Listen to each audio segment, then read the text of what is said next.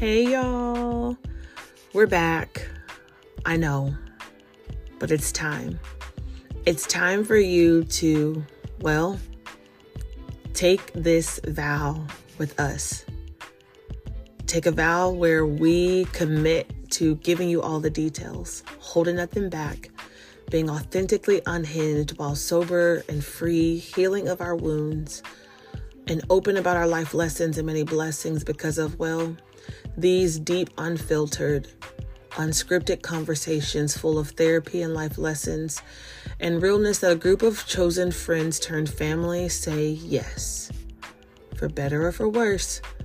So I do want to welcome you to come in, have a seat at the table with me, your host, the same old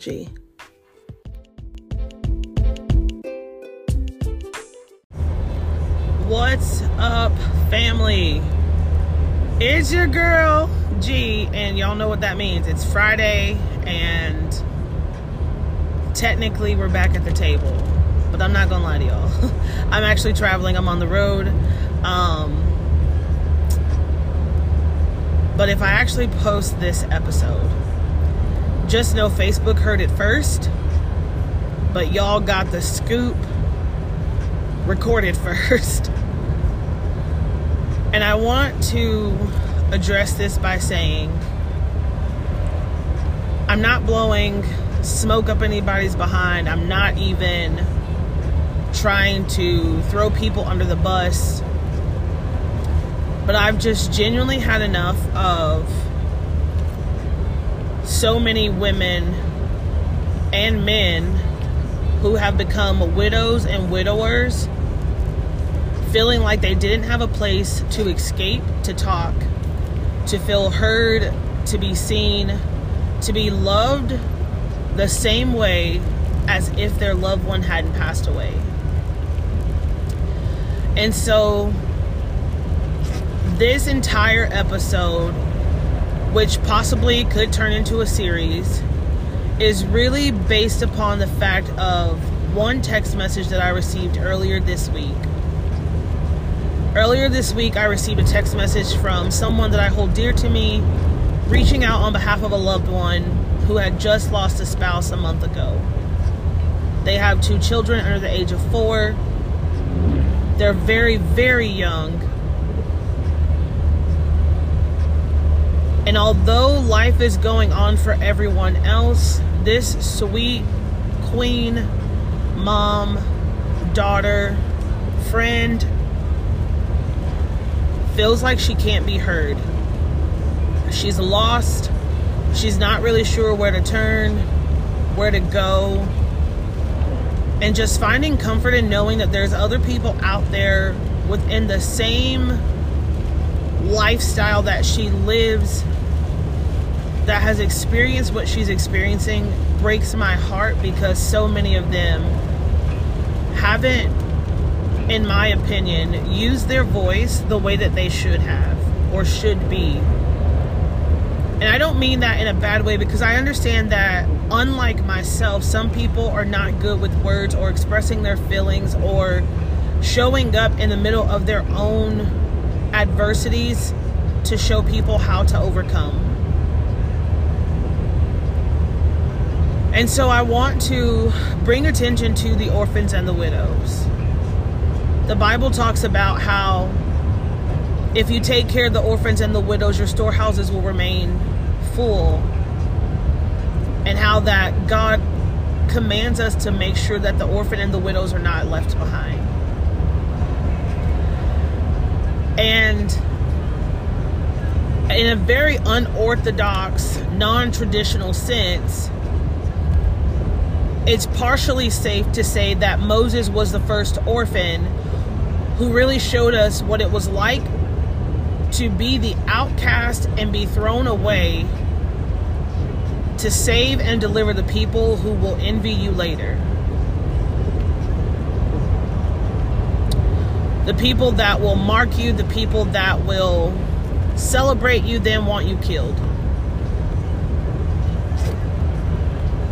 And even though Moses still had his sister and his mother, to a broken world, if you didn't know the story, it would be safe to say that you would assume that he was an orphan since he was found in the river. And there's something about being found in the water because when you're found there, what they hold, everything about your past is no longer. Because the water is so cleansing.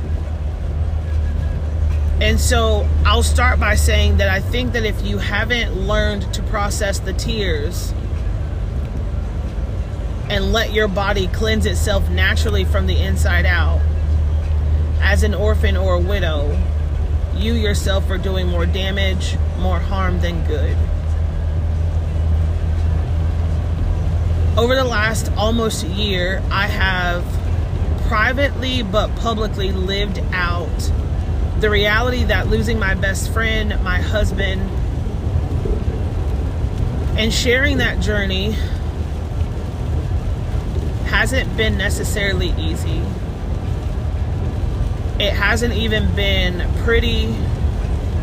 It's been full of a lot of hard work for myself, for my kids, navigating family roles, navigating how to still adjust with family when the one thing that you want you can't sit at the table with. John and I were always very honest about how we lived our lives in private and in public. We were also very intentional with sharing our our love in front of our kids.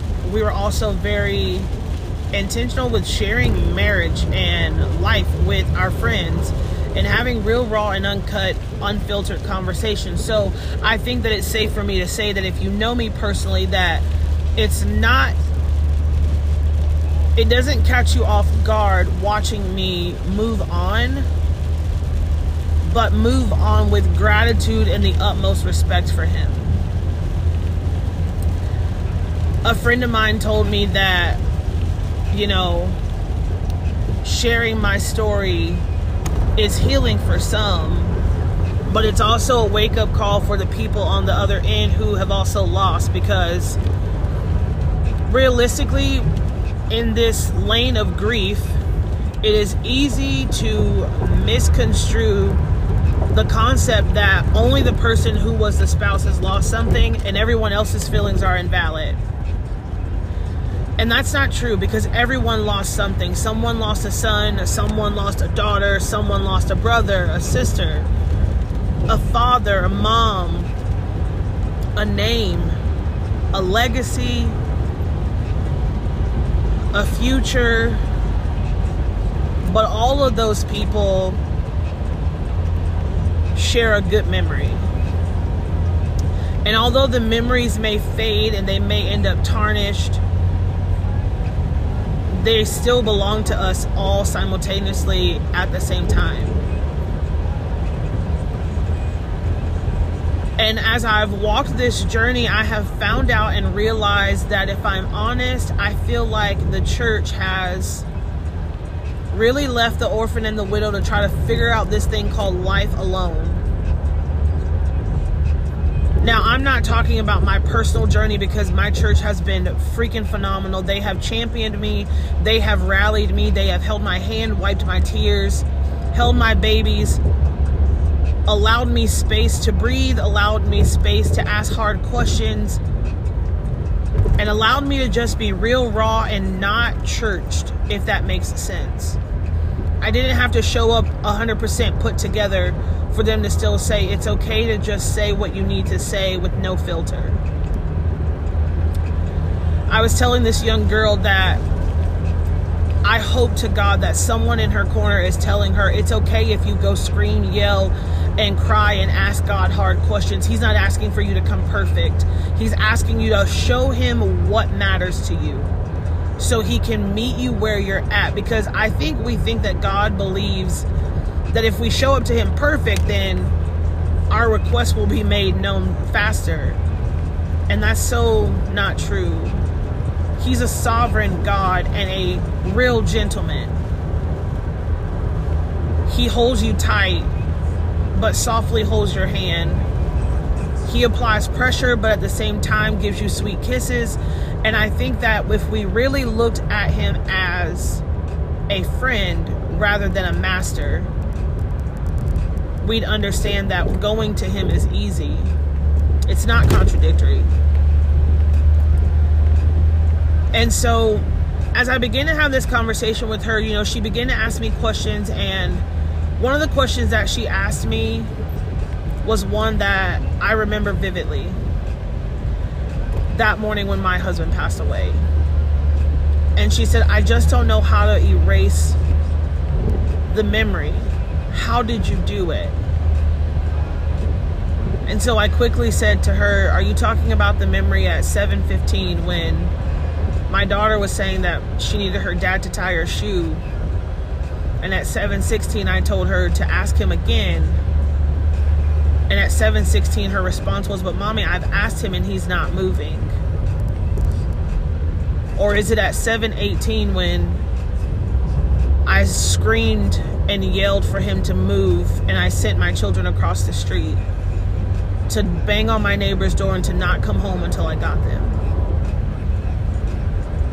Or is it the memory at 727 as I'm standing in the hallway of despair and faith reminding hell that I will not quit, but also screaming at God that I have nurtured his church. I've taken care of his people. I've stood in the gap for them. Why did he make this happen for me? Or maybe it was at 818 when the doctor of 30 years looked at me and said, Miss Simmons, I don't have an answer. I've ran every test. I have literally done everything that I can do. But as a Christian man, the only thing I can tell you is when your husband knelt down to tie his shoe, he heard God calling, not you or his daughter. And as she picked up her phone and called me because texting no longer was beneficial, as she cried on the phone, I told her there's nothing you can do to erase the memory. Because unfortunately, the reality is you will hear it every day. How you choose to cope with it is the blessing. And so we began to talk about the morning for her and what that looked like. And I remember saying something along the lines like, it's okay if you choose to not show up for people. It's okay to tell the family that you can't show up at their house right now. It's okay to make your baby sleep in the bed with you because right now you're uncomfortable. It's okay to tell people that you can't show up for them because you don't even know how to show up for you. It's okay to go get a therapist and still love Jesus. It's okay if you don't want to hold the phone it's okay if you feel like you just have to cry until it feels good, until you've lost your breath so you can really realize that you still have breath in your lungs. See, here's one thing that I've realized in this journey is that we as humans don't understand how much grief can take a toll on your body, your physical body, not just your mental aspect, your physical body you can harbor the pain and store it in your bones and in your joints and in your organs. And until you actually release it, you never realize how much pain you were actually holding. The body is a really beautiful tool. God intended this body to be a vessel. And I think that if it, if it was meant to be a vessel, then vessels hold things, they store goods. They are ready for battle when battle approaches. But what we don't remember is when the battle is within us that oftentimes we often lose because we don't know how to release the battle within us. So I have done the hard work. I'm now preparing tables for the orphan and the widows. Because it was brought to my attention that a lot of orphans and widows never share their story until they find another orphan or until they find another widow. But I wonder if we start telling our stories every day to just the average stranger. How much more free would people become? Because I think that if we begin to tell our story to everyday people, we'll realize that everyday people want to be present for us. They're just not sure how to be present. Because somewhere we forgot to tell them that they don't have to ask us how we're doing. They don't need to say, What do you need? They truly just need to say, Can I be here? Can I bring you dinner? Can I send something for the kids to play with? See, we forget etiquette when it comes to grief. We forget posture when it comes to still loving people. And we also forget how to tell people that we see them, even when things are uncomfortable. I've learned a lot in the last year. I've learned that I know how to be soft. I know how to be vulnerable. I'm working on how to really use my words in a way that doesn't hurt people but still show them that I'm standing on my business. I've also learned how to say no more. I've learned how to carry the weight that belongs to me rather than picking up everyone's weight and trying to navigate how I dis- disperse it or distribute it within myself. I've learned a posture of gratitude that I feel like if until you've lost at this level, you may not be able to comprehend.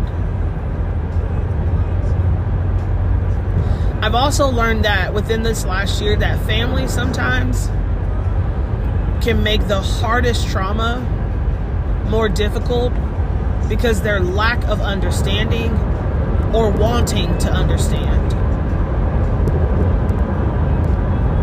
I've also learned that sometimes our biological families become the very people that pain us the most. They forget what it's like to know someone. They forget what it's like to feel the pain. They forget what it was like when they showed up to your house or maybe didn't show up to your house in a moment that you needed them the most. But because of your brokenness in the moment, them not being there was enough for them to think that you didn't want them there because you couldn't find the words to say, I need you.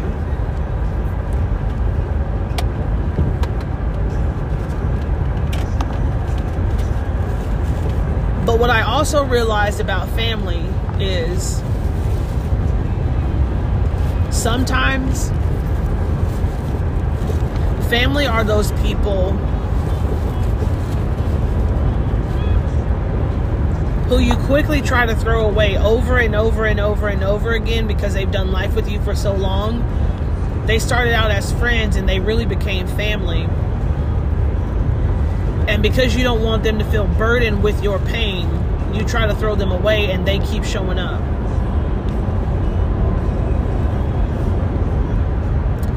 And best blessing is knowing that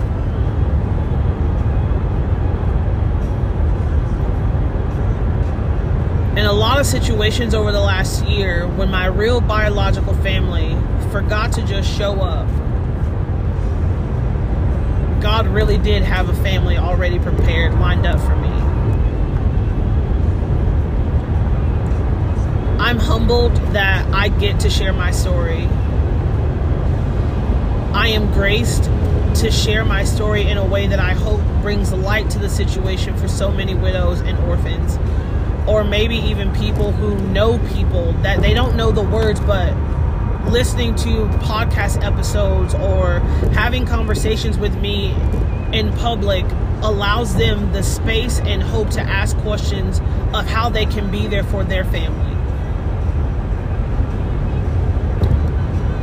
I'm blessed that prayerfully in by February or March.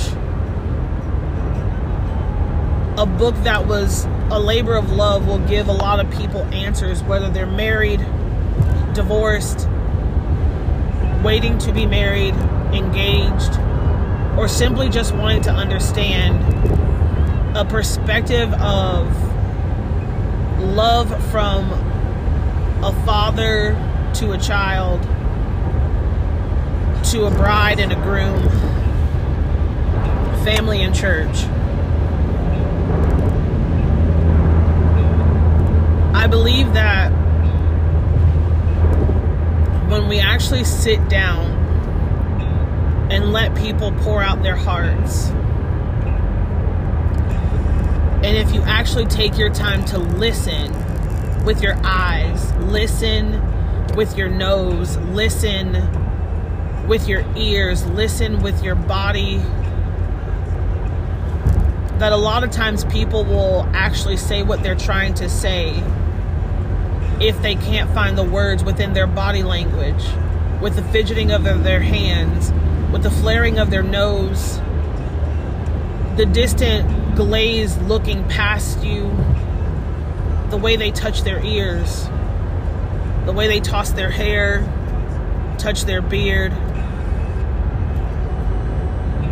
or maybe even smoking a cigar.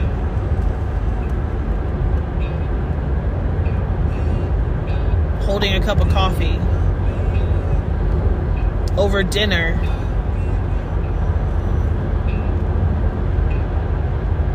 If we're not careful,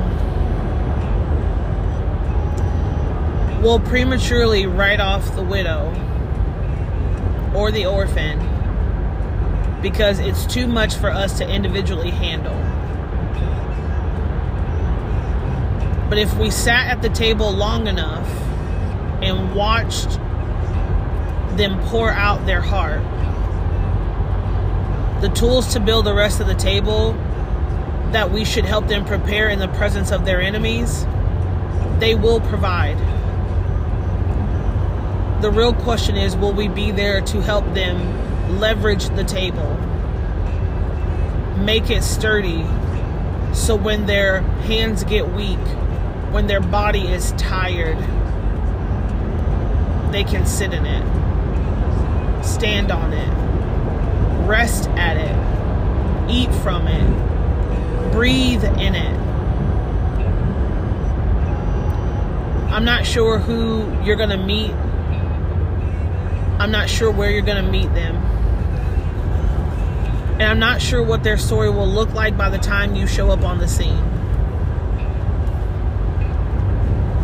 But I hope that if you're careful enough and alert and attentive, that by the time they spill the first sentence of, I have no hope and I don't know what to do, that you've equipped your arsenal bag and your weapons enough to tell them, I got you.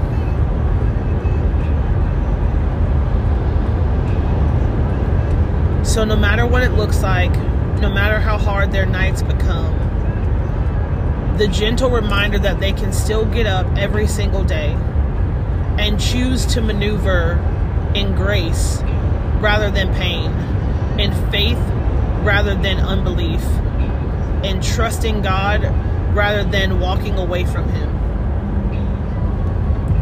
is because of people like you and I who reminded them that there was still a sovereign God who loved them infectiously, who parades and tells the Father look at my child. They're still going. They haven't lost hope in us. That's what I hope that they realize when they meet people like you and I.